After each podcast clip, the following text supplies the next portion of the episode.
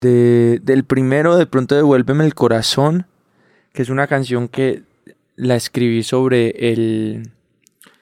Tengo uno de mis mejores amigos, su hermana eh, estaba casada con un chico que yo conocía y, quería mucho, que, que, se suicidó, que se quitó la vida y él había estado en la guerra en, en Irak y tuvo esto de post-traumatic stress y, y, y todas estas cosas y se terminó quitando la vida, entonces yo escribí esta canción como pensando en cómo se sentía ella eh, entonces, claro, era una historia ajena, pero muy cercana a mí.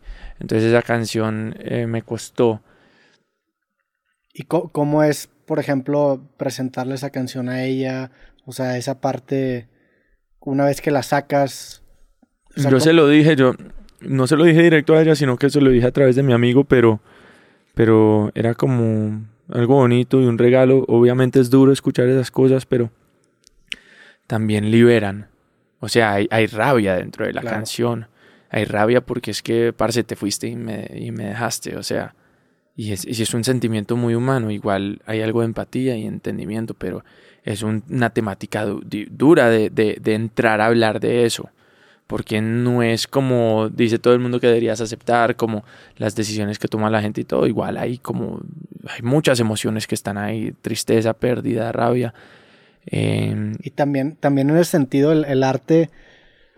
El arte es un espejo, o sea, el arte dice más de la persona que lo escucha que el que la compuso. Si yo te digo, me gusta esa canción, dice mucho más de mí que de ti, porque yo me proyecto en la misma pieza. Sí, te proyectas totalmente. Y, por, y por, eso la música tiene, y sí, la música en especial tiene ese poder tan, tan fuerte en las personas porque muchas veces se acaban volviendo ese panfleto que tú compartes para representar algo que tú no sabías cómo verbalizar, porque existe un poder muy grande en, decirle las cosas por su nombre, y lo decía Lacan, la palabra mata la cosa. Tú puedes tener una abstracción en tu cabeza de un sentimiento, algo que no puedes verbalizar, pero una vez que lo delimitas en una canción, en un texto o en un algo, ya dices, mira, esto es lo que siento, ya lo puedo atacar, ya lo puedo resolver.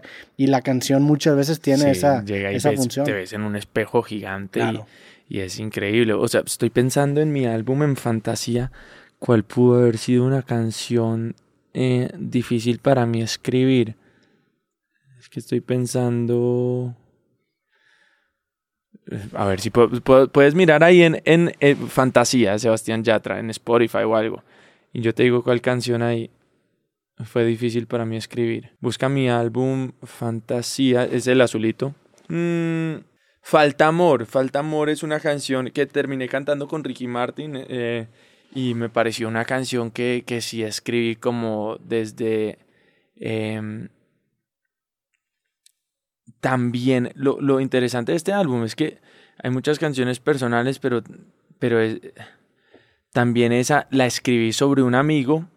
Eh, es increíble porque escribo muchas cosas sobre mí, pero también escribo sobre, sobre gente conocida y, y, esta canción es sobre un man que estaba súper enamorado de, de, una chica que yo también conocía y de la nada ella literalmente se fue, lo dejó, le dijo chao, me voy y se fue con otro y ya está con otro man, etcétera y felices y este man fue como esa, esa cosa de la nada, ese sentimiento de que, que, que te faltó, que, que, te hizo falta de mi parte y, y es como una canción muy dolorosa. Eh, y si quieres pon Dharma.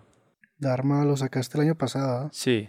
Bueno, esta tarde, la que está ahí, parce, esa sí es como bien personal mía y es como cuando vos terminas como una relación que fue muy importante para ti y, y como cuando te das cuenta que, que hay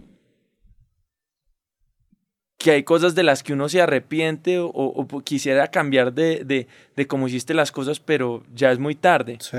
Entonces yo creo que esa, esa fue difícil de escribir porque es como aceptar vainas que, que ya no tienen vuelta atrás. Y, y, esa canción dolió mucho de escribir y de cantar, pero, pero creo que, que eh, o sea, no es de las canciones más escuchadas mías, pero esas, esos 13 millones de, de plays que tiene ahí, eh, seguro han, han, han, sido un espejo grande para, para muchas personas que, o sea, no somos perfectos y, y, y, hay cosas, estamos aprendiendo y hay, y hay también momentos de la vida donde donde hay, hay dolor que, que uno eh, no, no puede echar para atrás la, la forma de, de, haber hecho ciertas cosas en la vida. Te, sirven, ¿Te sirven a ti los discos también como diario? O sea, por ejemplo, ves Dharma y Samira, pues estos son los temas de Yatra en el 2022, tanto en lo que... Me imagino que está un poco desfasado porque seguramente lo escribiste en 2021, ¿verdad? Sí. Pero, pero sí es de que, mira, en esto estaba pasando en ese momento. Claro, total, y es como me recuerdan a momentos de mi vida y cómo viví, cuál era mi percepción del mundo en ese entonces. Pero sí, y hay muchas de esas canciones que son personas, entonces, y cada persona, hay muchas canciones que tienen nombre y apellido y es bonito, entonces vos recordás el momento donde la escribiste y el sentimiento de por qué la escribiste.